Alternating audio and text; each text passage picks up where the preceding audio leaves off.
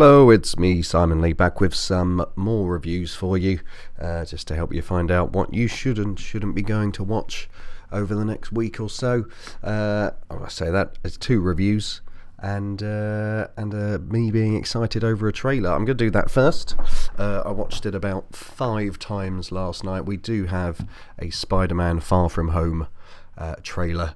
It looks, to be honest, it looks good. Simple as that. Uh, Homecoming was one of the best films of last year. One of the surprise best films, really, of last year. And uh, this one looks like they've kind of twisted it a little bit again. It's, it's Peter Parker and his mates on a on a field trip to Europe. And uh, as someone who lives in London, it was exciting to see Spider Man swinging around London.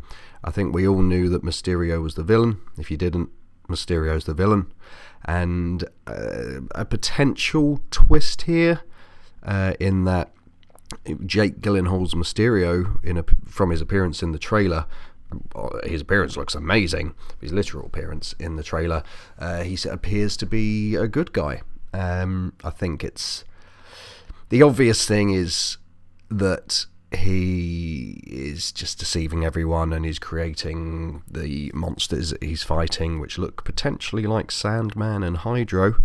Um, but obviously, the obvious comic book storyline is he's creating them to look like a good guy for reasons. I think what would be more interesting, personally, is if they just had him as a good guy. That'd be freaking awesome. And uh, the thing, one thing I wanted to pick up on with this, it looks like his powers are very, very similar in vein to Doctor Strange's. Um, there's a, fruit, a few magical glyphs, as they're called, when he's fighting Hydro. Um, I, th- I think it would be really interesting if they've taken the character Mysterio and made him a full magic user. Uh, because I think that part of the world, the Marvel Cinematic Universe, needs expanding. But I'm I'm real excited about this.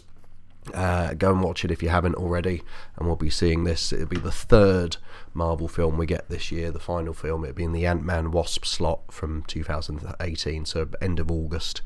Um, you've also got uh, Captain Marvel next month in what is the Black Panther slot from last year, and we've got Avengers in the Avengers slot in uh, beginning of May. Um, okay, so on to some reviews. I'm going to talk about Bandersnatch in a bit, the Black Mirror uh, special film that got released because it's very interesting what they've done with that. Uh, but first of all, I'm going to talk to you about The Favourite, uh, which is a uh, film about Queen Anne in the early 18th century in England uh, and about two women's attempts to gain her favour. One of them already has her favour, uh, Lady Sarah.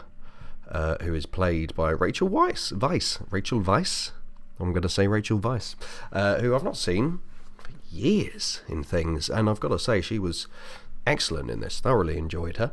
Um, Emma Stone plays the uh, plays Abigail, who is a a fallen uh, noble lady, or, or, or, not necessarily noble lady, but someone who came from wealth, came from a nice background, but shit went down in their family, and she's had to become a servant in the palace, and she's using all of her her wiles and her skills and her uh, deceptions to weasel her way in with the queen and become her favourite. Uh, it's I wasn't really sure what to expect with this. Someone just told me it was very good, so I was like, "I'll give it a." Pop down to the cinema. I had a couple of hours spare yesterday, so I popped and, and gave it a watch. Uh, it wasn't quite what I was expecting. Uh, from the vibe of the posters and what I'd seen, it looked quite light-hearted, bit of a kind of a, a hilarious romp while these two, two ladies had a battle of wills. Um, it's actually kind of dark and slightly intense in places. Um, there's some pretty weird, not quite uncomfortable watching in regards to how women were pursued uh, at that time. Obviously, for some, it can be a bit uncomfortable, but nothing like extreme there. But what is quite extreme is the relationships between the Queen and Lady Sarah, Sarah Rachel Weisz's character, and the Queen and Emma Stone's character. Um, don't want to go into spoilers, but there are there is a lesbian relationship there, if not more, and it's whether those relationships are being used for power or if they're genuine relationships. Um, the direction in this film jarred me a little bit. Uh, the director is. I recognised the name when it came up at the end. No, I didn't actually. Yorgos Lanthimos, who I, me just get a click on them on IMDb here. I don't know a huge amount about them. Um, known for The Lobster, which I heard was really good. I never saw that. Uh, Killing of a Sacred Deer. Again, these are films that I've heard of that are respected. So there's obviously a respected director. I didn't like the style in this film, to be honest. There are certain scenes. there was one scene in particular where one character was really out of focus, and it was to the extent that I thought that the projector had suddenly broken in the cinema. It turned out that wasn't the case. It was just a directorial choice. I'm sure if I were a film student, I'd read into that and there'd be reasons for it. But as I'm not a film student analysing this film, I'm just someone who wanted to go and watch a film and enjoy it, and it, it jarred me. The final scene is quite intense and uses some what you would think would be fancy film techniques, but just seem to be blurring and merging of images. Uh, and I I understood what it was trying to say but I didn't I didn't like it. Um, it overall, I did like the quite like the film. It's it's a three star job from me. Don't rush out and see this unless you're a particular fan of the director, or if you are a particular fan of uh, Emma Stone is great in this. Olivia Colman's great in this. Rachel Weisz is great in this. All three of them give brilliant performances. There's a little cameo from Mark Gatiss, which I I'm a huge fan of him. Uh, and there was actually I wanted to check this. I felt I'm sure there was old uh, what's his name, Beast from X Men, uh, but maybe it's not him. Yeah, Nicholas Hoult. It was Nicholas Hoult. He's thoroughly enjoyable. Uh, but it is the lady's still the show in this. Emma Stone is phenomenal. Olivia Colman, she's been nominated for an Oscar for this. I uh, wasn't sure about that for the first half of the film, but as the film goes on, you can kind of understand why. I don't think she'll win it, but nice to see Olivia Colman uh, nominated. She's from Bloody Peep Show, and now she's nominated for an Oscar. That's nice, isn't it? Um, yeah, three out of five. Don't rush out to see this. I think there's more, from what I've heard, Stan and Laurel's probably more worth your time as a film. I'm going to try and get to that within the next seven days if I've got the time. I'm not sure I will because I'm going to go see an go and see Aquaman tomorrow because it's disgraceful that I've not seen it yet. I feel like I'm betraying my comic book pedigree. Um, on to Bandersnatch. Uh, now, I'll keep this reasonably brief because I feel like everyone's done it.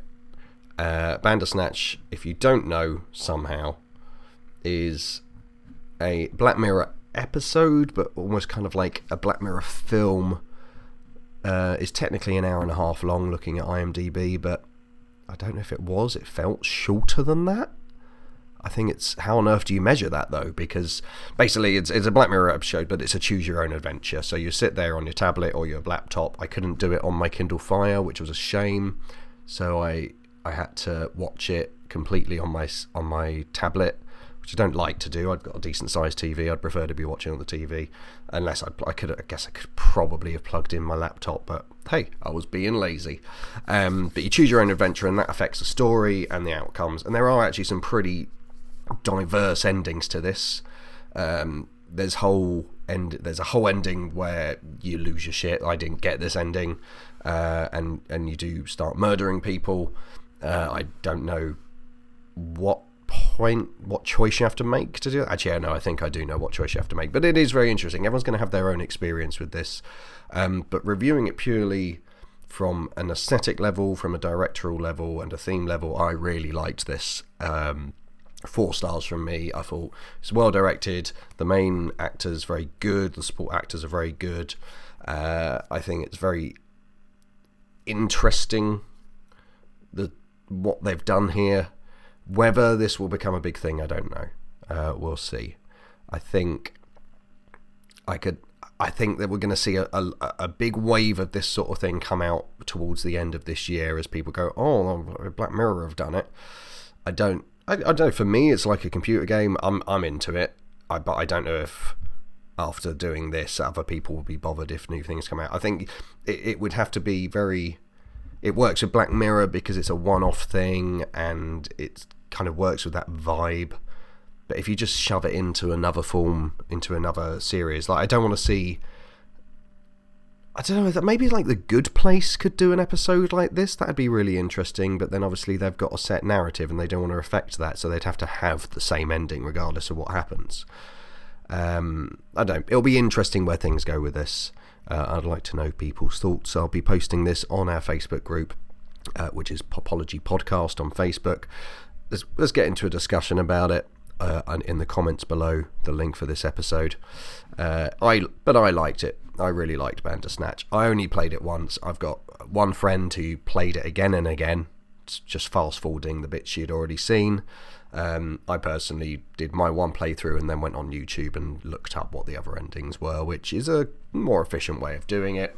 Uh, but if you really, you could invest hours and hours in this, and there are things that I think probably haven't been discovered with this so far. I've looked online, I found like maps of what leads where, and it seems pretty thorough, but I still think there's options that haven't been discovered yet. Um, Cool. Yeah. Other than that, add us on Facebook. Get involved in discussions about what's going on. If there's any film you particularly want me to review, uh, give me a shout. Uh, otherwise, I'll pop another episode up next week chatting about what's been going. Wait, I forgot a thing. Titans. I started watching Titans uh, on Netflix last night. All I'm gonna say is I'll, I will carry on, but so far it is not great. I'm not blown away, and I'm a bit disappointed. I think, to be honest, the main issue is Teen Titans works best when it's bit when it's a bit light-hearted, uh, because they are the teenage characters. They're quite colourful, and of course they've gone really dark with this live action. And part of me kind of wanted them to do a bit of a Legends of Tomorrow. I love Legends of Tomorrow because it doesn't take itself too seriously. It takes itself seriously enough in the right places, but it knows what it is, and it kind of jokes about that. And I think Titans could have taken a leaf out of their book. At the moment, I'm not into it. I'll I'll give it a few more episodes, but I've got a lot of things on my watching list, and at the moment it's on the probably won't carry on after a few more episodes, but we'll see. I'll keep you up to date with that. But yeah, add us on Popology Podcast on Facebook. We'll chat to you on there. I'll see you soon.